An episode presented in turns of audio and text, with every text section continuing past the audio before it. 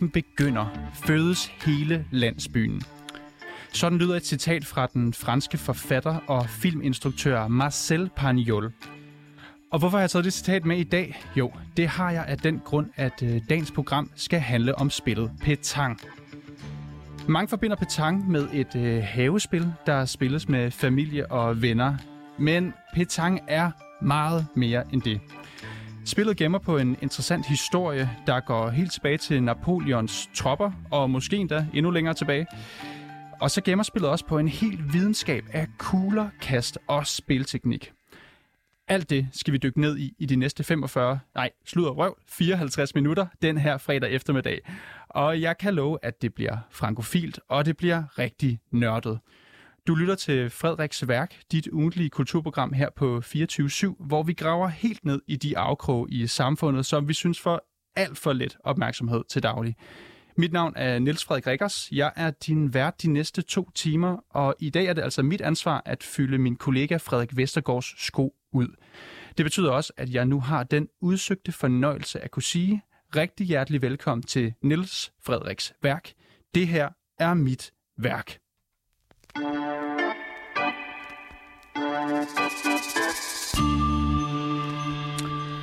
Og nu skal vi byde velkommen til dig, Lars Reffen. Tak for det. Lars, du er tegner, du er forfatter, og så øh, er du også, vil jeg våge påstå, ekspert i stort set alt, der handler om petang. Ja, det synes jeg. Det, det vil jeg godt kalde mig. Du har, øh, du har skrevet flere bøger om øh, det berømte kuglespil. Jeg kan nævne bøgerne Mig og mine kugler, mig og mine nye kugler. Og så er du også øh, aktuel med, med den her bog, der hedder kort sagt Petang, et spil for alle, hvor du både har skrevet og illustreret bogen. Og det kan man jo egentlig også se på, på bogen, hvis du åbner den. Den er jo fyldt med, med tegninger her. med tegninger. Det, det er fordi, jeg er tegner, og så tænkte jeg, jeg havde, i de tidligere bøger har der været på fotografier, men jeg tænkte den her gang, nu går jeg all in på historien med, med tegninger, fordi det er det, jeg kan, og det er det, jeg synes er sjov. Så det var den vej, jeg gik med det. Lars, kan du ikke helt kort fortælle, hvad betyder petang egentlig for dig? Ja, petanque betyder rigtig meget for mig. Det er jo en hobby, øh, men det er også min forbindelse til min, øh, min franske historie, om så må sige. Fordi øh, når jeg var seks år gammel, der flyttede mine forældre til, til en lille by syd for Paris, der hedder Chartres. Og øh, der blev jeg smidt i skole. Øh, havde min første skoledag uden at kunne et eneste ord fransk.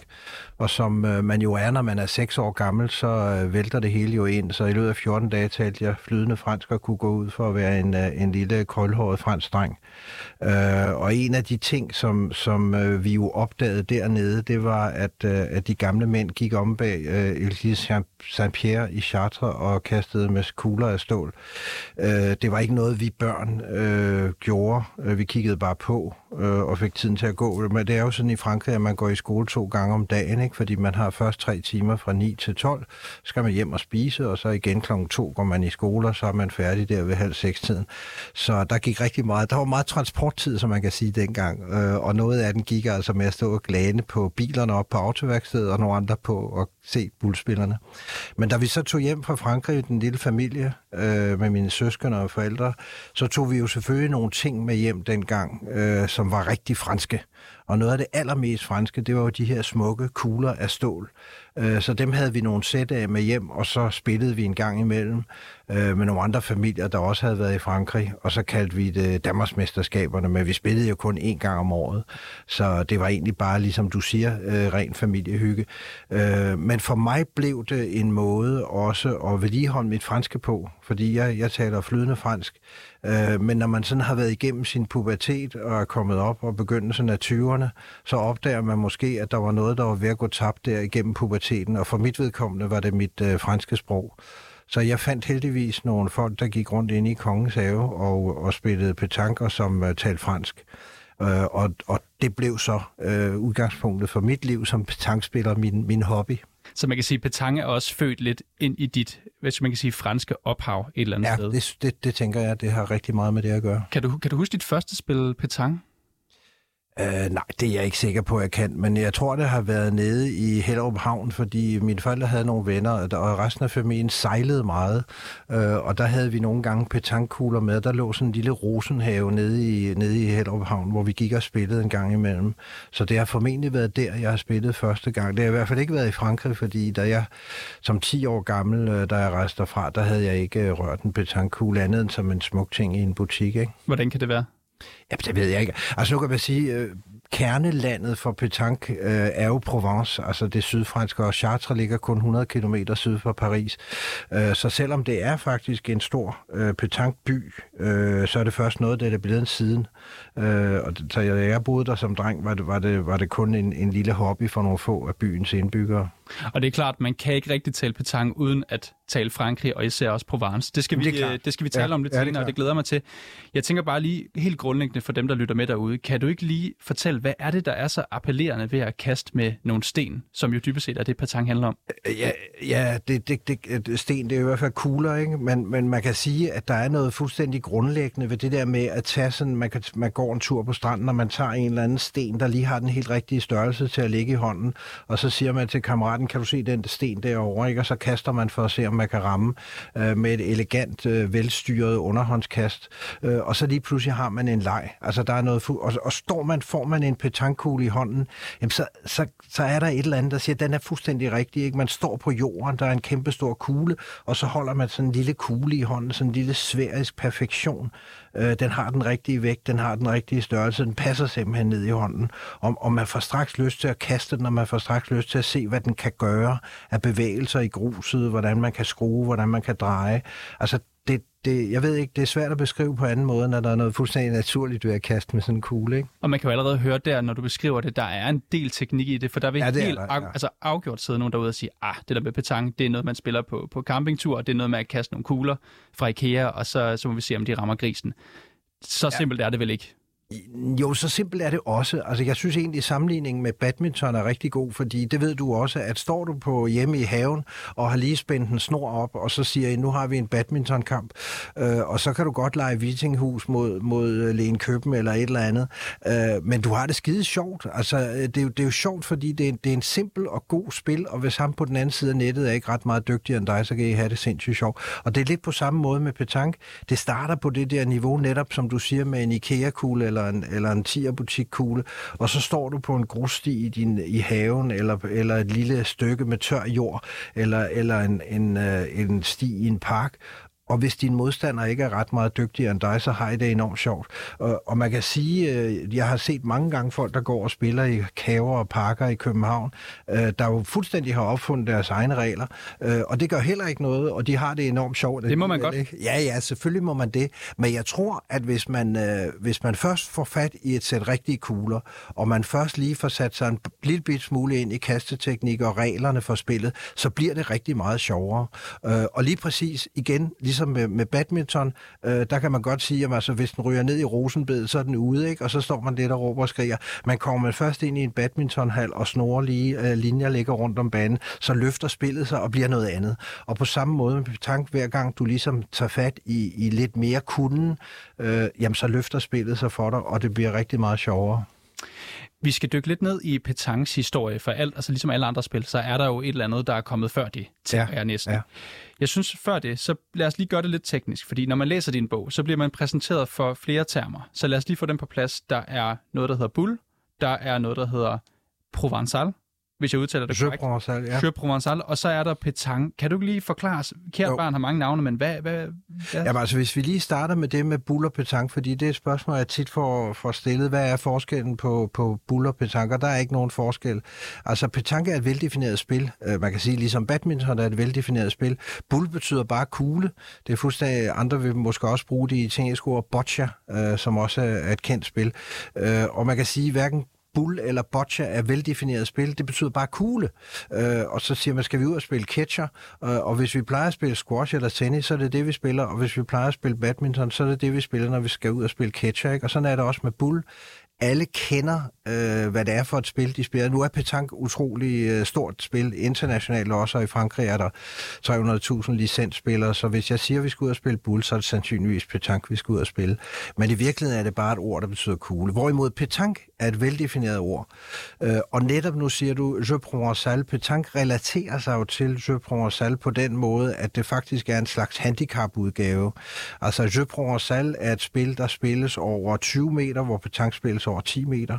Og i, øhm, og i Jeu Provençal, der tager man tilløb, altså man, man tager tre skridt, eller tre spring ud fra cirklen, det er næsten ligesom tre spring i atletik, før man slipper kuglen, og den går med, det er et meget kraftfuldt spil, og et meget sådan voldsomt spil. Man skal virkelig passe på ikke at komme i vejen for en, for en Jeu Provençal-spiller, så kan man komme alvorligt til skade. Ikke? Det kan gå vildt for sig. Det kan gå vildt for sig. Og indlæggeren, han står og svæver på et ben, med, sådan går ud fra cirklen til den side, han nu tænker, her er banen bedst. Øh, og der kan man sige, at petanque betyder jo pétanque øh, på provençalsk, det betyder med begge ben på jorden, altså i modsætning til Jeu Provençal. Øh, og det blev opfundet i 1910 af en stakkels gigplade øh, Jeu Provençal-spiller, der opdagede, at han ikke længere kunne øh, dyrke sin øh, yndlingssport, Jeu Provençal. Og sammen med et par gutter, så øh, definerede de et nyt spil, hvor man altså spiller øh, i en afstand. Man tegner en cirkel i gruset, som jo altid er et godt sted at starte, øh, og så spiller man, hvor cirklen skal være 55 cm i diameter, sådan cirka, og så spiller man over 6-10 meter, det vil sige den her lille målkugle, som vi kalder grisen, efter det franske Le Cochonnet. Øh, man kunne også kalde det den lille, eller proppen, eller hvad man nu har lyst til. Den kaster man ud 6-10 meter fra cirklens forkant, og så følger den første kugle, den første kugle af stål, som altså er sådan en 7 cm øh, stor, cirka 700 gram tung øh, kugle af stål, som man så lader følge efter, og så gælder det om at lægge tættest på den lille trækugle. Så Petanque er altså opfundet, som du siger, af en, en gigplade person. Ja. Man må sige, at han har fået det bedste ud af en lidt ærgerlig ja. situation. Ja, det må man sige. Han, han, han burde jo hedre sig. Altså hans, hans hjemmebane, Le Berceau de la Petanque i Ciutat, som er en lille, som er en lille skibsværksby, der ligger ved siden af Marseille, 20 km øst for Marseille. Øh, der er også mindeplader og det ene og det andet for den her mand, og det er et af de helt store centre. Altså det er jo, det er jo, øh, det er jo Mekka og Medina samlet i et for petanquespillere, den by La Ciutat. Men nu siger du, at petanque blev, hvis man kan sige det på den måde, grundlagt i 1910. Ja. Har vi set nogen bullspil før det i historien? Og ja, altså, jamen, altså netop Jeu Provençal er i hvert fald 100 år ældre, øh, men der findes masser af, af kuglespil, og går man tilbage til Romeriet, så var de jo allerede i gang med at kaste med forskellige runde ting. Øh, altså menneskets lyst til at kaste med noget efter noget er jo fuldstændig legendarisk. Jeg er sikker på, at øh, både Cro-Magnon-manden og Neandertaleren holdt øh, drablige kampe. Når de var færdige med deres hulemalerier, så trak de ud på grusarealet der foran øh, hulen i, ved floden Esquier i Sydfrankrig, og så gik de i gang og kastede med nogle håndstore sten. Øh, og det kan være, at de endte med at kaste dem i hovedet på hinanden, men altså... Øh, kan man den... se det på nogle hulemalerier, at nej, der er blevet spillet? Nej, det har jeg ikke set. Men altså, apropos hulemalerier og hovedsøjler i europæisk kunst, så har jeg jo lavet et logo for verdensmesterskaberne. Nu er det måske lige at springe lidt langt ud, men der har jeg benyttet øh, eventyret om, øh, om kraven og reven, øh, og den findes på Bayeux-tapetet. Øh, så jeg har prøvet at give sådan en reference. Kan du prøve at beskrive det logo? Du har faktisk en lille gris med det her ja, logo. jeg sidder, står med en lille gris, som jeg vil forære dig, når udsendelsen er slut, fordi jeg synes, det er sådan et sødt logo, jeg fik lavet. Det, det er en snedig rev, der står og gør klar til at kaste, og op over dens hoved, altså i sådan en ring af tekst, der sidder, øh, der, sidder der en lille krave med en, øh, en med grisen i sit næb, og grisen er jo den, man skal have fat i, og det er jo for at antyde, at det kræver både snille og snedighed at få fat i grisen, altså det at vinde en runde, så får man jo fat i grisen. Jeg ved ikke, om alle kender eventyret om, om uh, reven og kraven, men hvis I ikke gør, så gå ud og læs den, det er Sops fabler, eller La Fontaines fabler. Øh, som skoledreng har jeg selvfølgelig lært den udenad. Altså i Frankrig lærte man jo selvfølgelig ikke salmevers, fordi det er et ikke-religiøst land. Øh, så lærte man til gengæld øh, Esops fabler, eller, eller La Fontaines fabler, så han har jo gendigtet dem. Og, og det her øh, er et meget smukt og lærerigt, fordi øh, øh reven kommer forbi og kigger op på kraven, som sidder op i træet med et stykke ost i munden, og så siger reven, oh, tænk hvis din øh, stemme var lige så smuk som din fjerdragt, lige så smuk og glansfuld som din fjerdragt, og kraven åbner jo straks næbet og siger Krar! og så øh, fanger reven jo ostestykket og siger så til kraven, nu har du fået dig en læresætning, som er mere værd end dette stykke ost. Og øh, hvis vi lige prøver, det altså det, Ja, nu er det, lidt øh, langt det er den historie, der, der ligger til grund for, for øh, tegningen her på grisen. Og til dem, Ja. der sidder derude og tænker, at de to mænd må være vanvittige, de snakker om en gris i stuen. Grisen, det er jo den her lille... Det er den lille trækugle. Den har vi valgt. Altså, franskmændene kalder det le cochonnet. Uh, englænderne kalder det the jack. Altså, det er måske mere uh, refererbart for en dansker. Uh, men det er dog alligevel ordet grisen, der har vundet frem i Danmark. Uh, svenskerne kalder det lillan. Uh, og og uh, det, er, det er jo bare sådan en... Det er den lille kugle, som det hele drejer sig om. Det er en, uh, en cirka 2,5 cm uh, i diameter. Er det, typisk, er, er det typisk, at man illustrerer den, som den her jo er? Ja, det, det vil jeg sige. Jeg står også med en anden her, der er Ukraines flag, og den blev brugt ved alle finalerne ved verdensmesterskaberne, som lige blev afviklet nede i øh, Hedehusene. Øh, og, øh, nej, ikke i Hedehusene, i Karlslunde. Og øh, det var jo selvfølgelig for, for, at man lige øh, sendte et signal om, at øh, selvom vi spiller petanque og har det sjovt, så skal vi ikke glemme, at der også er gang i den i øh, Ukraine, og vi vil gerne vise solidaritet. Der var i øvrigt ukrainsk repræsentation ved de verdensmesterskaber. Så petanque er heller ikke helt uden politisk... Nej, politisk det er jo som alle andre sportsgrene, ikke? Det, der er jo altid et, et græn af, af, af politik i sport. Sport og politik kan ikke skille sig. Lars, jeg synes lige, vi skal dykke ned i det franske for ja. Ja. god skyld. Du har jo allerede foregrebet det lidt, men man kan ligesom ikke sige petanque uden at sige Frankrig. Kan du ikke lige helt kort sige, hvad er egentlig forholdet mellem Frankrig og petanque? Ah, det, det er jo nok et ret stort spørgsmål, men man kan sige, at petanque er et spil, der har sine rødder i Provence. Og nu nævnte du før, at du startede faktisk med et citat fra Marcel Pagnol. Og jeg tror, Marcel Pagnol har haft ret stor betydning for de her kuglespils udbredelse i Frankrig. Fordi i begyndelsen af, af, det, af det 20. århundrede blev han ekstremt populær med sine meget underholdende humoristiske film. Uh, han lavede for eksempel en serie, der hed Marius, César og Fanny. Uh, og det var en, uh, en lille trilogi med, med en utrolig elegant og humoristisk dialog. Og et eller andet sted i de der film, så er der hele tiden nogen, der står og spiller petanque øh, og, får, og får sporvognen på havnen i Marseille til at gå i stå. Øh, og den den humor og den indstilling til livet, der kom fra Provence og strålede ud over Frankrig der i 20'erne, havde stor betydning. Øh, man kender også pastissen, som jo også stammer fra det område, som er en, en øh, modbydelig drik fra, fra Middelhavet, som jeg for eksempel selv elsker, og som passer rigtig godt til, øh, til, til petanque.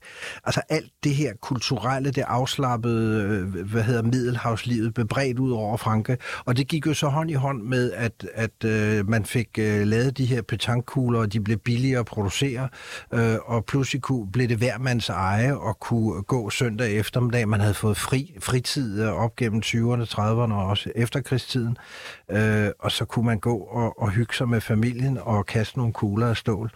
Øh, så det har rigtig meget at gøre med den provençalske kultur, det vil jeg sige. Og nu nævnte du jo netop det her citat, som jeg indledte udsendelsen med. Jeg vil gerne lige gentage det, for jeg synes egentlig, det er ret smukt. Det er meget. Et eller andet sted. Det hedder, når bullkampen begynder, fødes hele landsbyen. Og nu er det jo dig, der er ikke petanque-eksperten og ikke mig, men jeg kan sige, at selv for sådan en som mig, så taler det her øh, citat til et særligt sted i mit hjerte. For jeg kan huske som yngre at have rejst i Provence med min familie. Og man kan jo ikke finde en øh, landsby eller en normal by i Provence, hvor der ikke er et torv, hvor Ah, det er der står voksne det, mennesker Det er der. og som regel drikker vin eller Ja. pastis Ja. og spiller petanque. Ja. Og, og du har også et andet sted i din bog, hvor du øh, skriver omkring sp- spillets franske udbredelse, at spillet passede usædvanligt godt til den franske livsstil. Man kunne stå med en majspapircigaret i munden og lade kuglerne gøre arbejdet. Ja. Hvorfor passer det så godt ind i den franske kultur? Jo, det, det synes jeg, det gør, fordi der er jo et eller andet med, at franskmændene jo altid betragter deres øh, børn som små voksne. Altså, der er jo en forbløffende tendens, synes jeg i hvert fald i Frankrig, til at, øh, til at man op gennem generationerne har behandlet øh, børn som voksne. Øh, og, og, øh, og altid skulle, de har skulle, Øh, lejen har skulle have mening. Altså, vi er jo også begyndt måske at få lidt det herhjemme, at, at leg må ikke bare være leg, leg skal være læring, ikke? Øh, hvad der jo øh, efter min mening er helt idiotisk, men det er noget andet. Men det giver jo så måske nogle indespærrede behov for at lege, og der er petanque altså et fantastisk spil, fordi det er jo lige pludselig de voksne, der leger. Det er de voksne mænd, der leger, og, og mænd og kvinder kan lege sammen, børn kan lege med voksne. Altså man kan jo deltage i en petanque-kamp uanset alder, og pludselig viser det måske, at bedstefar har spillet det som ung, og er fantastisk fantastisk god til det, og så gør han sig gældende. Øh, så på den måde er der sådan en, en, et familiesammenhør, et, et øh, sammenhør på tværs af generationer, og man kan også sige på tværs af raser og, og på tværs af etniciteter, som der jo er, er rigtig mange af i Frankrig. Og så skal man huske på, at øh, for ikke at bruge et forkert ord, så vil jeg sige, øh, det er snarere øh, Le Pen og Mélenchons øh, vælgere, end det er Macrons vælgere, der spiller petanque. Altså de intellektuelle, i den her lange to timer, to og en halv time lange frokostpause, der er man jo færdig med at spise, når der er gået en halv time, tre kvarter. Og så bliver de intellektuelle siddende ved bordet og diskuterer øh, alt muligt, og euroens kurs, og skal vi øh, være med i det ene og det andet. Mens øh, de mindre intellektuelle, de går ud på parkeringspladsen og finder deres kugler frem, og så har de faktisk tid til at afvikle en lille kamp, og så kan de tage en revanche på vej hjem fra arbejde om eftermiddagen. Så det du siger er, at selvom spillet på mange måder er for alle, det er let tilgængeligt, det er nemt at forstå, så er det måske forbeholdt nogle særlige samfundslag, måske i Frankrig? Ja, der... altså, går du ned i Provence, som vi hele tiden har snakket om, så er det alle, der spiller petanque. Der er ikke nogen smålige skælen til, hvad du har for en uddannelse. Der skal du bare være med. Alle er med. Men kommer du uden for, for lige præcis Provence, så må man lægge mærke til, at det er de store industribyer, som er, øh, som er petankspillets øh, hjerte. Og for eksempel sådan en by som Chartres, hvor jeg selv boede, som er en, en pænt stor, øh, der ligger lige nord for byen, en lille øh, klub, der hedder Ange, hvor en af verdens bedste petankspillere har trådt sine ben. Og det er jo klart, at det er de industrier, der udgør øh, ryggraden i sådan en kommune som Chartres. Det er deres, det er de arbejdere, det er de ansatte der, der går ud og spiller petanque. Hvem er det, der har trådt sine ben der? Jeg. Jeg har. Er det dig, der er verdens bedste petankspiller? Nej, nej, nej, det er Philip Carté. Nej, okay. nej, nej, det er meget, meget langt fra at være. Uendelig langt fra at være. Nej, det er en, en øh, benævnt Philip Carté. Øh, jeg tænkte, vi måske kunne vende tilbage til det med, øh, med Frankrigs rolle, også på det internationale plan. Altså nu har der lige været afviklet verdensmesterskaber i Karlslunde. Må jeg snakke om det nu, fordi... Øh... Ja, ellers så skal vi... Fordi det, der foregriber du nemlig også det, jeg egentlig vil ja, til nu. Ja, det tænker jeg. Øh, fordi jeg synes, vi skal prøve at tale petang og Danmark. For nu har vi talt petang og Frankrig, men øh, petang spilles jo herhjemme. Ja, du er en af dem, men ja. du er i høj grad ikke den eneste. Kan du ikke lige starte med at forklare, hvornår fik petang sin udbredelse i Danmark? Jamen altså, der er nogle små skvulp op gennem 50'erne, og, og i forbindelse med, at jeg udgav den bog, så var der en, der kom til mig med en øh, erindringsbog, og jeg har desværre glemt, hvad manden hedder, men øh, det kan man jo nemt finde ud af. Der har skrevet en erindringsbog om sin ungdom, og der havde, havde de en petanklub et eller andet sted i Nordsjælland, og, og det var allerede, den blev stiftet i 1958, så der er ingen tvivl om, at der er blevet spillet petank rundt om, og jeg har så selv spillet der, der midt i 60'erne.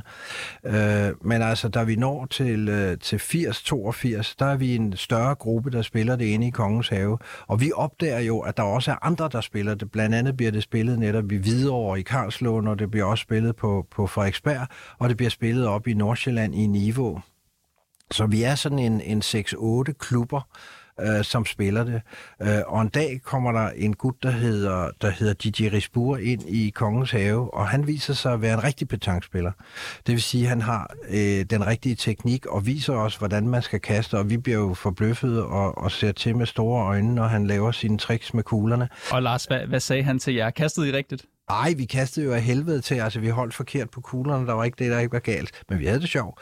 Øh, men så lærte vi jo at holde rigtigt på kuglerne. Vi lærte, hvad, hvad en karo vil sige. Det var altså at sige, når man skyder modstanderens kugle væk, så bliver ens egen liggende nøjagtigt, hvor hans kugle lå. Det er jo spillets fornemmeste kast. Men han sagde også til os, der bliver afviklet verdensmesterskaber. Vi skal stifte et forbund, og det gjorde vi. I 1986 stifter vi så Dansk Petankforbund, egentlig bare med det formål, at uh, Didier og mig og et par andre kunne komme til verdensmesterskaberne i Epinal, som beholdt samme år. Eller som beholdt i 87.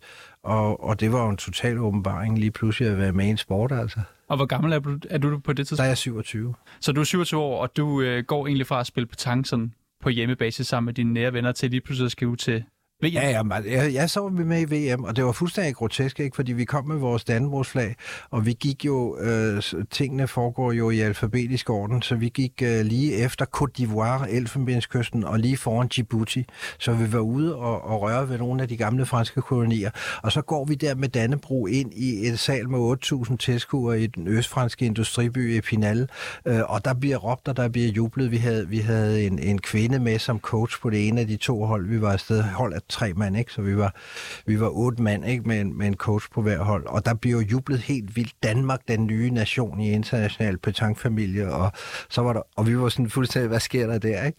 Uh, og der var jo et fri bar. Det var jo helt fantastisk. Det ville ikke ske i dag. Men der det har jo været en formidabel tur. Der var en formidabel tur. Der havde, vi jo, der havde de jo Ricard med deres pastis som sponsor. Og som spiller kunne man uh, gå derind og stå og gnide sig op af de store stjerner og, og drikke sig en pastis. Det var skønt. Okay, der er mange sportsgrene, i hvert fald i dag, hvor man ikke ligefrem blander altså aktiviteten med alkohol. Nej. Men jeg kan høre i betang dengang i 80'erne, det var ja, dengang, absolut ikke noget problem. I, I dag kan du tro, der er ikke nogen sammenblandinger. Der var jo alkoholtest her i Karlslunde under verdensmesterskaberne for uden almindelig uh, dopingtest. Så nej, der var, der var vild gang i den med det. Uh, og sådan er det absolut ikke mere. Men det var det dengang. I din, uh, I din bog, som du netop har skrevet, der beskriver du også uh, en situation under det her VM i 1986, hvor uh, du og dit hold møder Algeriet. Ja. Der sker en øh, lidt særlig ting. Kan du prøve at fortælle? Jamen, Algeriet var jo dengang en ret stor nation inden for petanque. Nu skal man jo huske på, at Algeriet jo var en del af Frankrig indtil, indtil begyndelsen af 60'erne. Øh, og derfor var petanque også udbredt. Øh, men det, det, der sker, det er jo, at øh, et af de fine kast i petanque, det er, når man skal lægge kuglen ind, det er, at man simpelthen kaster den så højt op i luften, at den nærmest kommer lodret ned. Øh, og hvis den så rammer lige ved siden af grisen, lige ved siden af målkuglen, så bliver den liggende øh, der, hvor den er kastet. Det, det er et af, det hedder en porté, og det er absolut et af spillets allersværeste kast. Øh, man skal øve sig i det, øh, man gør det, når du går rundt alene, fordi det er simpelthen livsfarligt. Men denne her lille Algier, han mag- magtede absolut det kast og kastede sin kugle højt op i luften. Og så rammer han altså en stålwire, som går tværs igennem den her ellers meget højt til loftet sportshal, som det hele foregår i. Og hele hallen står og synger, fordi den der øh, stålwire går i svingninger, og hans kugle øh, lander jo ned og er død i øvrigt, altså, for den må ikke ramme en, en ydre genstand. Altså må ikke ramme kanter eller, eller noget, så hans kugle er dømt død. Men det var jo meget imponerende for os. Hold da kæft, altså nu skete der noget, ikke? Øh, men så lærte vi jo senere, det er altså med vilje, man laver de der meget høje kast for at kunne, for at kunne opnå. Altså man kan sige, øh, nu VM i Karlslund bliver ikke spillet på særlig vanskelige baner, men meget ofte bliver verdensmesterskaberne jo spillet på noget, som, som folk vil kalde en, en grov øh, sådan svensk grusvej eller sådan noget lignende. Og det vil sige, hvis man, hvis man tror, man kan trille sin kugler hen til grisen, så skal man altså tro om igen, fordi den vil på sin vej møde et væld af sten og skærver og klippestykker, og jeg ved ikke hvad. Så det gælder om, at den faktisk skal trille så lidt som muligt. Og det er det, denne her Algier kunne opnå ved at lave sin porté. Og jeg kunne godt tænke mig at snakke om VM i øh, Danmark, som netop er blevet afholdt. Men inden da, så skal jeg lige høre, hvordan gik det jer egentlig der i 86? Ja, det gik rigtig, rigtig godt. Vi, vi fandt en, en lille japansk familie, som også var ny i den, øh, i den internationale petanquefamilie, og dem slog vi. Uh, så vi fik, kan man sige, den første danske sejr ved et VM nogensinde. Det er der ikke nogen, der kan tage fra os. Og så er det jo netop i år, at vi ser, at øh, der er blevet afholdt VM i Danmark. Ja. Og øh, det synes jeg er lidt sjovt, fordi ifølge DGI, så spiller mere end 11.000 danskere petang, og øh, ja, som du selv nævner, så har vi også været med til VM, men altså, er det så stort, at man kan afholde det i Danmark simpelthen? Øh, jamen, jeg, jeg synes, øh, altså Dansk Petankforbund har gjort et formidabelt stykke arbejde med at skaffe, øh, skaffe verdensmesterskaberne hertil. Man skal huske, at der afholdes verdensmesterskaber i en række forskellige discipliner. Grundlæggende er der triple, dubbel og single. Øh, og det, som der beholdt øh, verdensmesterskaber i Karlslund her i begyndelsen af, af maj måned, det var altså dubbel og single. Og det vil sige, det var damedubbel, det var herredubbel, det var mixdubbel, og det var herresingle, og det var damesingle. Så vi skulle have uddelt fem guldmedaljer i Karlslunde måned. Øh, og det var et stort arrangement, som strakte sig over fire dage med petang fra den tidlige morgen til sen aften. Øh, utrolig velorganiseret, og jeg må sige, øh, folkene fra Dansk Petang havde virkelig lagt sig i selen og fået lavet et, øh, et super godt arrangement. Man kan nok godt forestille sig, at det er sådan i petang, som i alle mulige andre sportsgrene, at den der med at få lov til at øh, afvikle VM, det er jo en stor ære, men det er også en stort arbejde og en stor udgift. Øh, så det er ikke sådan, at, at nationerne står i kø for at uh, få lov til at afvikle, afvikle verdensmesterskaber. Næste gang skal det være i Benin i, uh, i Vestafrika, uh, og der er allerede snak om, de nu får råd til at lave det ordentligt osv. osv. Uh, men jeg må sige, at det arrangement i Karlslund var meget, meget fornemt. Og nu ved jeg jo faktisk ikke, hvilket land der vandt, men hvem var favoritter på forhånd? Jamen altså, det var jo et fuldstændig skældsættende verdensmesterskab på en helt anden måde, øh, end nogen havde forventet. Øh, og franskmændene havde jo før øh, meldt ud den franske træner, som var ny i jobbet, havde kun siddet der to måneder. Han havde sagt, vi går efter fem guldmedaljer. Og realiteten blev, at alle de franske hold røg ud i øh, kvartfinalerne. Ej. Og det vil sige, at Frankrig kommer derfra uden en eneste medalje. Det er jo et det er totalt, jamen det er et jordskred, og det er totalt historisk. Det er, det er et kæmpe sensation faktisk. Øh, den vindende nation, dem der løb med flest, øh, der løb med to guldmedaljer, det var spanierne, og, og med rigtig mange gode placeringer. Og man havde allerede set det komme, fordi under trippelverdensmesterskaberne for herre, øh, der var finalen mellem Frankrig og Spanien, og den kunne i, i hvert fald være gået begge veje. Men at, øh, at franskmændene røg ud, franskmændene røg ud til, til Thailand for eksempel, og, og, til, og til Belgien, og det var, øh, det var en overraskelse, det må man sige, og Schweiz i øvrigt også, så, så der blev klappet til, øh, der blev klappet til de franske spillere på en måde, de ikke havde forventet. Så spanierne, de går hjem med, rejser hjem med den helt store guldmedalje, det kan jeg ikke forestille mig, at de har været glade for i Frankrig. Nej, det kan jeg godt love dig for, at de ikke var. Det var altså, nu nævnte jeg til før, og en af de ting, der har moret mig, den var jo allerede på, på alles læber kort efter. Hvor er Kanté? Fordi Kanté er lige stoppet som, som, øh, ved, som øh, landsholdsspiller i Frankrig, og selvfølgelig øh, blev, det, blev det sagt, at det var ham, de savnede, det var ham, de manglede. Frankrig har så mange sindssygt dygtige petangspillere at plukke af, øh, så man kan sige, det er jo næsten ligegyldigt, hvem de tager, så ville de være favoritter til at vinde øh, et verdensmesterskab. Nu havde de kørt videre med to spil, to herrespillere og to damespillere, som har været stjerner i nogle år, øh, og jeg tror, der sidder nogen derhjemme og siger, øh, nu må vi give plads til noget ungdom. Og nu var du jo ikke med til at spille, Lars. Nej, jeg var, du, øh, jeg var stævnespeaker. Du var stævnespeaker. Jeg blev så at spørge, hvor på verdensranglisten ligger Danmark i petang? Jamen, altså Danmark kommer hjem med en bronzemedalje i det, der hedder mixed double. Det er jo flot. Øh, og det synes jeg er super flot. Det er, det er anden gang, vi vinder en medalje i voksenrækken, kan man sige. Vi har tidligere vundet sølv ved verdensmesterskaberne i dame triple. I øvrigt med øh, ungdomsbogs- og børnebogsforfatteren Line Kopperbøl på holdet. Øhm, så, så vi har været oppe og kigge til det. Hvor ligger vi på verdensranglisten? Det ved jeg ikke. Vi er vel i top 16 eller sådan noget lignende. Øh, altså, vi er ikke i top 8. Det, det er vi ikke. Men en bronze er meget flot. En bronze er sindssygt flot, og, og, og det var efter vanvittigt godt spil. Altså, det, de fortjener alt muligt ros. Og, og, og Dansk Betank har også investeret. Vi har to uh, tidligere store internationale stjerner uh, fra Fransk Betank som trænere, så holdene er sat op med, med bedst muligheder for, for at gøre det godt. Lars Reffen, jeg synes, vi skal bevæge os til noget af det helt essentielle i petang som jo er kuglerne. Ja, det er jeg glad for. Det er kuglerne, dem, du har skrevet. Det er det, det handler om. Du har skrevet bøger om dem. De ja. har fulgt dig næsten hele dit liv. Og så har du faktisk taget nogen med i dag. Jeg har taget nogen med, og den første, jeg samler op her, det er det, der hedder en sømkugle. Uh, det er jo sådan, at, at der har været de her rigtig mange forskelligartede kuglespil, som var udbredt i hele det sydfranske. Uh, og de fleste af dem blev spillet med trækugler. Uh, nede i nord for, for uh, Gorge du Verdun, altså Verdun-floden, Øh, Øh, der ligger nogle byer, som har specialiseret sig i træarbejde, drejearbejde fra, ud fra Bruyère, altså ud fra, hvad hedder det, buksbomrodens meget hårde træ. Øh, og de drejede nogle vidunderlige smukke håndstore kugler og solgte dem især til sådan værtshuse og måske beboerforeninger, øh, som så havde deres små kuglespil. Og det kunne godt være, at der var 10 forskellige kuglespil fordelt rundt omkring med alle mulige forskellige regler. Men de spillede med de her håndstore trækugler. Det, der jo så sker med sådan en trækugle, det er, at den revner og flækker, øh, når der er blevet spillet med den et stykke tid. Øh, og så fandt man jo ud af, at hvis man lige slog sådan 6-8 søm i sådan en kugle, så kunne den holde lidt længere. Og så var der nogen, der sagde, hvorfor skulle vi ikke dække hele kuglens overflade med søm? Og den, jeg står med her, er en meget smuk kugle, som er lavet nærmest med sådan en slags tagpapsøm. Altså ret stort hoved og meget lille søm, øh, som er slået ind i en trækugle, og så ligger det som sådan et øh, øh, næsten fiskeskældet mønster ja. på overfladen. Øh, og det er faktisk sådan en kugle her, der har været med til at definere vægten på en petankugle. Vægten på en petankugle er defineret til 680-780 gram. Øh, og den er faktisk blevet defineret af sådan en, en metalkugle. Nu den der er jo lavet med håndsmedede søm, og det vil sige, det har også været en dyr ting. Først skal du dreje en kugle i noget hårdt træ. Det er dyrt, det er svært. Så skal du sidde møjsomligt og slå de der 488 søm, eller hvor mange der er i den der. Øh, det er dyrt, fordi det er håndsmedet søm. Så en petankkugle var noget, en, en bullkugle kan vi kalde det, fordi det var ikke nødvendigvis petank, de spillede med det der i slutningen af det 19. århundrede. Det var ikke rigtig opfundet endnu.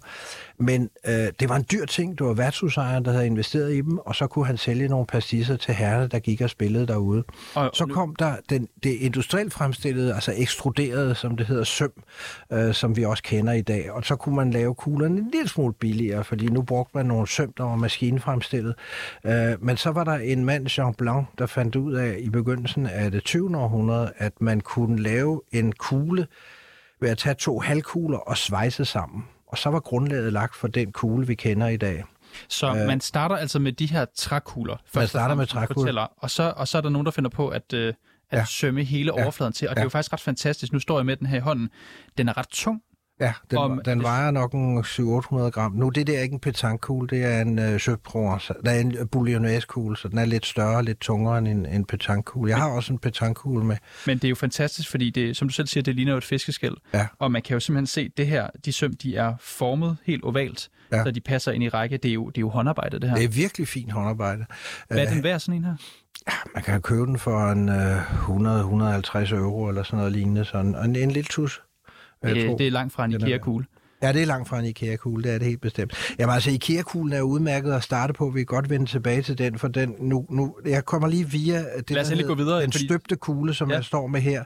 Den er lavet efter det, der hedder Sir Perdu-princippet, hvor man altså laver en kugle af voks, øh, og så har man støbesand inden i den, og man har støbesand rundt om den, og så hælder man den øh, øh, varme messing ind, som fortrænger voksen, smelter voksen og fortrænger voksen, og så står man tilbage med sådan en smuk støbt kugle, der er bare et lille hul i, det slår man en prop i, og så har man en, en uh, kugle, det er også en uh, bouillonnaise-kugle, altså et lidt andet spil. Uh, den er meget slidt, den der, men den har engang haft en smuk uh, bronzefarve og med nogle et stribet mønster, så ejeren kunne genkende den fra, fra alle de andres kugler. Og nu er jeg ikke petang, petang-ekspert, men er, er den her ikke lidt stor? Jo, den er større end en, en petangkugle. Ikke? En petangkugle er omkring 7 cm i diameter, den der op på 8 øh, så den er lige enormt større, kan man sige. Ikke? Er det en fordel, den er større? Nej, jo, det, det, altså lige den der kan man ikke kaste på samme måde. Altså, petanque og, og i øvrigt også øh, øh Jeux Provençal har deres særlige kasteteknik, som man ikke bruger på helt samme måde i, i, øh, i, øh, i bouillonnaise. Øh, men jeg vil sige, at øh, den der Sir Perdu-princip, som stadigvæk, der er en enkelt fabrik i Italien, der laver kugler efter det princip, det er jo også en relativt dyr kugle, og en relativt dyr at fremstille kugle. Det der, det, der gav øh, spillet sin store udbredelse, øh, var, var denne her producent JB, som, som kunne lave de første støbte kugler. Så det du siger er, at hvis jeg tager til Provence eller Kongens Have for at spille petanque, så er det ikke ligefrem alle, der Ej, har en kugle her? det er ikke den der, du skal tage med. Du kan i og for sig roligt tage en, øh, en, øh, en IKEA-kugle med, fordi du finder også hurtigt ud af, at det er meget sjovere at spille med en rigtig kugle. Øh, men det er et godt sted at starte.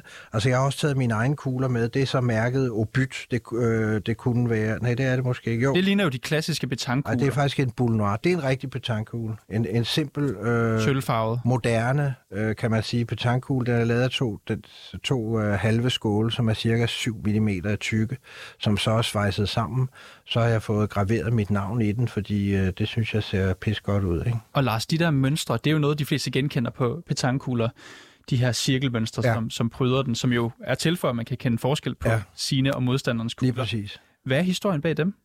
Det ved jeg ikke, om der er nogen speciel historie bag dem. Det er jo altså en, en måde... Man, der findes øh, tonsvis af forskellige artede mønstre, og, og rigtig mange vil gerne have dem mønstret. Jeg vil så sige, at de fleste stjernespillere og på meget højt niveau, de spiller helt uden mønster. De kan bedst lide uh, kuglen helt uden mønster. Uh, øh, og, og så har... Altså, enhver kugle har en individuel nummerering, ikke? Det her, det er nummer D177 og så står vægten på den som her 695. Det skal både, både øh, mærket, som altså er, er QCOU, øh, og nummer, vægten, og så det individuelle nummerering skal stå på kuglen, for at den er godkendt øh, til at bruge i spillet. Øh, og alle spillere kender jo deres egen kugler, det, det er der overhovedet ingen tvivl om. Kan du mærke, når det er din kugle, du har i hånden? Ja, men helt sikkert, helt sikkert. Altså, den har jo nogle små buler og nogle små knaster, og, og det er lige før, jeg kan huske de nederlag og de sejre, som, som gav den deres sår. Så det er både sødt, og bittert. Ja, som en eget kriger kigger man på sine kugler og tænker, åh, det var den gang, jeg tabte. Men øh, sådan er det. Lars, du har også en fjerde kugle med, og det må jeg sige, jeg har aldrig set øh, en petankugle, som helt ligner den. Det ligner jo nærmest mere et lille hjul. Ja, men det, det er et spil, som jeg, jeg er blevet særlig fascineret af, siden jeg engang kørte i bil forbi øh, nogen, der stod og spillede med sådan nogle kugler. Det er kun noget, der spilles i Loiredalen, nede omkring den by, der hedder Angers. Øh, det er faktisk en øh, pænt stor sportsgren på den måde. Jeg tror, der er en 20-25.000, der spiller det, men ingen af dem spiller det mere end 100 km væk fra byen Angers. Øh, og det er sådan et pramdragerspil. Altså man skal tænke på, at de franske floder var jo hovedfærdselsåren og drejede sig om at bringe varer ud i hele Frankrig. Øh, og den største og længste af de floder er Loirefloden. Øh, og derfor var der særlig mange pramdragere der. Og de spillede med de her små hjul. Altså det er sådan et, et metalbånd, som vel er en 7 cm bredt rundt om en trækerne. Øh, og så hedder det boule de fort, og fort betyder stærk. Øh, og det vil sige, at den har en KT for, en side, en side, der er stærk. Den er lidt tungere i den ene side end den anden. Og så spiller man på nogle krumme baner, øh, og så kan de her kugler trille sådan fra side til side, alt efter hvordan du udnytter vægten i kuglen, når du slipper den. Så sejler den sådan højre og venstre i store S-former ned og lægger sig ved siden af den lille trækugle for enden af banen. Og så kommer modstanderne og skal skyde den væk, og så kommer den her kugle altså flyvende med fuld fart på ned over banen og hamrer øh, den formastelige kugle væk. Øh, det er et meget sindrigt og langsomligt spil, øh, men dybt fascinerende og spilles i sådan nogle små lukkede kredse. Altså efter jeg havde set spillet første gang, så prøvede jeg flere gange at komme ind og besøge nogle af de der kredse. Øh, eller klubber, som var omkring, øh, de har et lille hus, og de har en lille indendørsbane og en lille udendørsbane, og der er altså for, fuldstændig adgang forbudt for alle turister, det gider jeg simpelthen ikke høre på. Men så havde jeg et år snydt og boede hos en øh, boede hos noget bed and breakfast hos en spiller, som så inviterede mig med ned i klubben, og det var den store ære at få lov at prøve og få lov at se. Og netop den her, øh, ja, hvad kaldte du den her kugle her? Ja, det er, det er altså, jeg ved, det hedder en boule de fort, Bulle det er jo ikke alle steder i, i verden, Nej. man lige kan gå hen og spille sådan en. Det, det er kun i, i Loiredalen, og kun i, jamen, altså, som sagt, jeg har, jeg har ikke kunne finde nogen bane over 100 km væk fra, fra Angers. Jeg ved, at der tidligere har været baner i Paris, øh, men Paris har sit eget kuglespil, som hedder Boule de Berge, som er en meget lille spil, der er kun 500-600 udøvere, og det er jo fredet i klasse A og støttet af staten, og Kulturministeriet skal komme efter dig. Øh, det er et spil, der ligner det her, som spilles med nogle store kugler, ligesom Bouillonnaise, men også på krumme baner over afstand af op til 27 meter, tror jeg, banens længde er. Hvis, hvis man nu skal lave en lidt banal sammenligning, hvis jeg skal ud og købe nogle nye fodboldstøvler, så finder jeg selvfølgelig dem, der passer mig godt, dem, der ikke giver mig vabler, og dem, som umiddelbart virker til at være lettest at på. Ja, Hvis jeg skal ud og købe et petangsæt, ja. hvordan mærker man efter her? Fordi det er jo først, når du står på banen, at du virkelig kan vide, om Ja, den her altså, kugle, den tjener dig Du, godt. du, du skal gøre dig selv den tjeneste at købe det, der hedder en konkurrencekugle, altså Boule de Competition, som er anerkendt af det internationale øh, petankforbund, fordi de er, velafba- de er alle sammen velafbalancerede, de er alle sammen øh, kontrolleret med vægt og størrelse og så videre. Der findes en myriader af, af kopikugler og snydekugler og, Og alt muligt plastikkugler. og plastikkugler og alt muligt. Og man kan have det enormt sjovt med, med både snydekugler og plastikkugler og alt muligt, men det er rigtig sjovt, og der, hvor du får noget ud af det, det er, når du kører dig et rigtigt sæt. Og et rigtigt sæt koster altså ikke mere end fra 700-800 kroner op efter. Og køber du et sæt, for eksempel øh, en rustfri stålkugle, den koster måske en lille tusse for sådan et trækuglesæt, jamen så har du altså kugler øh, nærmest resten af dit liv. Ikke? Det er klart, at bliver du så øh, aficionado og, og, og, og kommer på landsholdet og så videre, så smadrer du jo et sæt kugler i løbet af, i, af nogle måneder, men så får du nok også en sponsor, der giver dig nogle gode kugler. Ikke? Du kan købe raffinerede kugler, nogle af dem, du ved, de er behandlet indvendigt på den ene måde og udvendigt på den anden måde, og lange historier, og de koster jo op til 3.000 kroner for sådan et sæt. Men efter min bedste overbevisning, så kan du lige så godt købe et sæt til 600-700 kroner, Øh, der, der findes udbydere på nettet, der er også et par danske importører, som jeg vil anbefale. Men altså, øh, køb et, et rigtigt konkurrencesæt, så har du noget, du kan have det rigtig sjovt med i mange, mange år. Det er pengene værd. Lars, Absolut. tiden den, den flyver afsted, Ja. og der er masser af ting, vi lige skal snakke om, men du fortæller det her med, at man kan risikere, at kuglen den går i stykker under Ja, kamp. den kan godt flække. Der er et sted i din bog, hvor du netop beskriver det der med en kugle, der flækker. Der er noget med, at det faktisk ikke betyder, at man skal stoppe spillet 100%? Nej, altså, man, man, man, øh, altså reglen er så den, at det er den største del af kuglen, der tæller i den omgang. Så man skal nok have, have måske en vægt øh, ved hånden, så man kan, det er meget, meget sjældent, at de her kugler knækker. Og jeg vil sige, at man kan høre det på dem, inden de knækker, fordi det, der ofte sker, det er, at de åbner sig i, i, øh, i svejsningen, og, og den får ligesom en særlig lyd, sådan en kugle, der er åben i svejsningen. Øh, øh, så, så det er ikke noget, der sker. Det er meget, meget sjældent, det sker. Jeg kun være ude for det et par gange. Og, og når det endelig sker, så kan man altså godt lige spille runden øh, færdig, og så må man så finde en ny kugle. Der står faktisk ingen steder i reglerne, at de tre kugler, man spiller med, skal være ens, så man kan egentlig bare låne en kugle af en tilskuer, hvis det er. Jeg synes, vi skal snakke lidt om det her med fair play og snyd, fordi ja. øh, man kan jo få indtrykket af, at petang er et gentlemans spil. Det er det Men jo, ja. Er det det? Ja, det er det. For der, altså, normalt har alle jo kendskab til reglerne og en stor respekt for hinanden, øh, og der er jo ingen dommer på banen. Altså det er klart, kommer man op på verdensmesterskabsniveau, så er der selvfølgelig dommer. Øh, men når vi går og spiller i Enghaveparken eller, eller i, øh, på bullbanerne i Vetranum, så er der jo ikke nogen øh, dommer til stede, så man er nødt til at spille på en måde, som man øh, kan blive enige om at overholde reglerne. Men det giver jo også muligheder for at snyde. Altså der er sådan den rigtig tunge snyd, Øh, det er jo der, hvor man øh, øh laver hul i sin kugle og putter øh, kviksøl og plastik og alt muligt ind i den for, for at give den lidt mindre elasticitet, altså så den har større tendens til at blive, når man skyder og blive, når man lægger ind. Øh, det er sådan øh, tung snyd. Men så er der jo også altså, alle de der små måder, man kan irritere sine øh, modstandere med under kampen. Øh, det er måske ikke særlig pænt at stå og anbefale det, men mulighederne er der. Altså, for eksempel konstant øh, ikke være klar over, hvad stillingen er i kampen. Hele tiden ligesom prøve at tage det. Nå, nå, nå, men jeg havde jo glemt, hvad det står. Lad du være med at blive sur. Eller, eller nå, er det din kugle, jeg har samlet op? Nå, så er det ikke så mærkeligt, du ikke kan finde den, for jeg stod med den i hånden, og så videre. Altså, man kan irritere modstanderen og, og øh, måske drive det vidt på den Lars, måde. Jeg, jeg bliver nødt til at spørge, har du nogensinde brugt nogle af de her knep Øh, nej, nej, aldrig da. Selvfølgelig ikke. Selvfølgelig ikke. kunne du tro det? Jeg er jo en gentleman. Uden det er blevet opdaget i hvert fald. Ja, det er ikke blevet opdaget. Der er et af de her snydtricks, som jeg synes er ret morsomt. Du nævnte det selv før, det der hedder farserede kugler. Ja, det, det er dybt fascinerende. Altså, det var noget, jeg havde hørt om som dreng, ikke? Og, og, og det var sådan, uha, det er nogle cigøjner, der går og farserer deres kugler, jeg ved ikke hvad. Øh, men jeg havde aldrig set det eller oplevet det, og så kunne hjælpe mig, om det ikke sker her ved et øh, veteran-europamesterskab, tror jeg det var, hvor en tysk spiller rent faktisk har øh, åbnede sin kugle og puttede øh, kviksøl og, og vat ind i kuglen. Kviksøl, fordi det altså giver kuglen en helt anden... Øh, den, den, den dør ligesom nemmere på banen, og vat for, at man ikke kan høre det rasler. Øh, og det blev opdaget ved, at hans modstandere, som jeg mener i øvrigt var svenskere, de synes, at den ene af hans kugler opførte sig rigtig mærkeligt. Og han blev så også, øh, de klagede over ham, han blev kaldt til kontrol, og kom jo med sine to kugler og sagde, værsgo, I må gerne kontrollere. Jeg hvor den tredje hen? Den tredje, siger du, du siger godt nok den tredje, ja, hvor er den egentlig henne?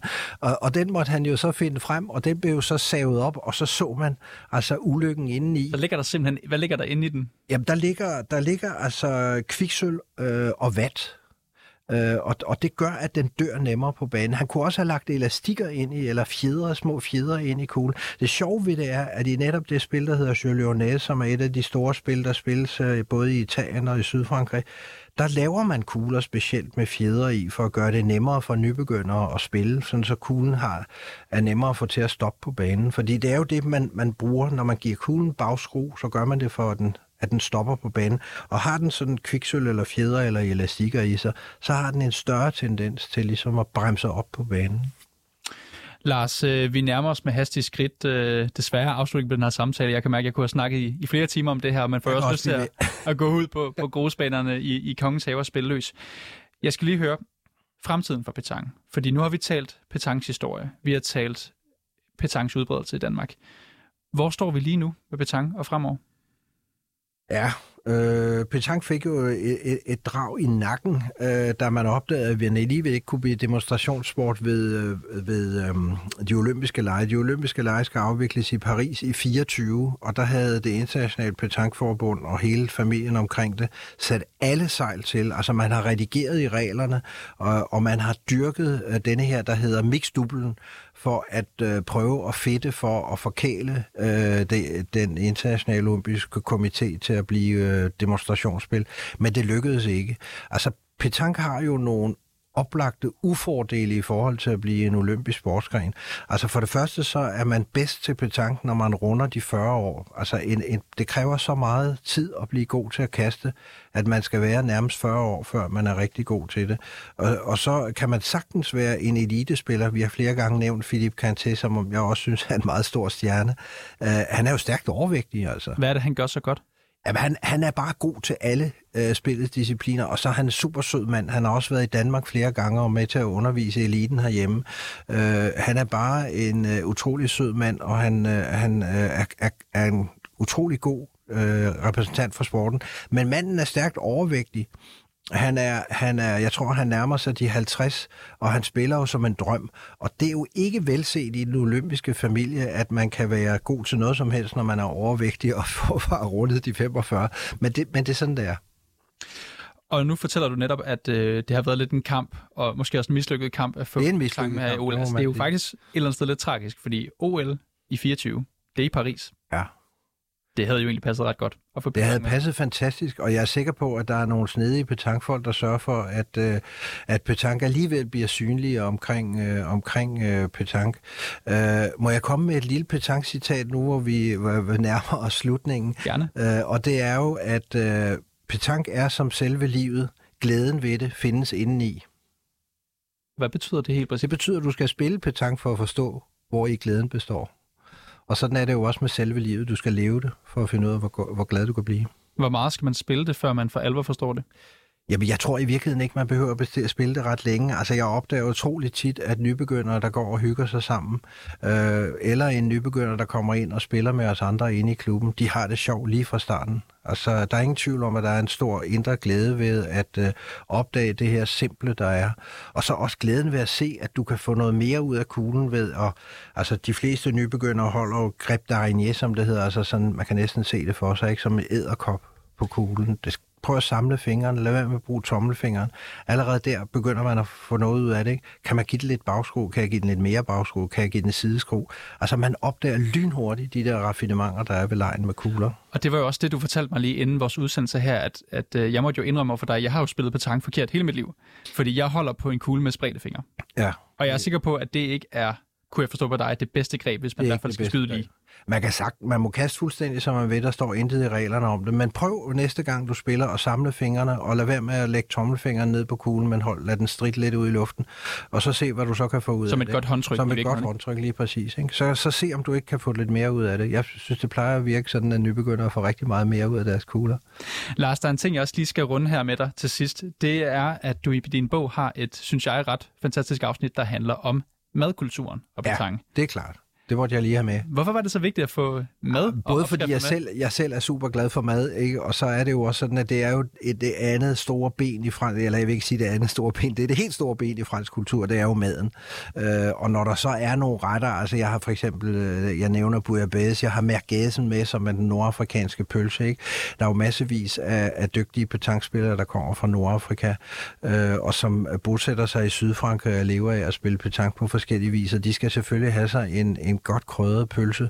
Øh, og så har jeg også vin, vinbundens dåbe, altså som jo er ja, lige præcis, øh, du viser illustrationen. Der er en illustration af en, en ja. mand, der simpelthen har fået øh, hovedet lige lukket ja. ned i en, øh, og, og, en vintønde. Og, og det er jo simpelthen øh, en egen oplevelse. Jeg var nede i, øh, i Saint-Germain, en lille by uden for Nice, øh, hvor der ligger en lokal vinbonde, og, øh, og han viste mig sine, sine gamle trækugler, øh, og så lavede han øh, dope, altså vinbunden, han tager skrabet fra bunden af tønden, når han har fyldt flaskerne op, og, brug, og putter sammen med oksekødet ned i gryden, og laver en fantastisk øh, stærk og velsmagende gryderet. Det måtte jeg lige have med i bogen. Så Lars, til de mennesker, der sidder her til sidst og tænker, jeg må ud i mit weekend og spille petang, hvilken slags mad skal man lave til det? Hvad er det perfekte petang-måltid?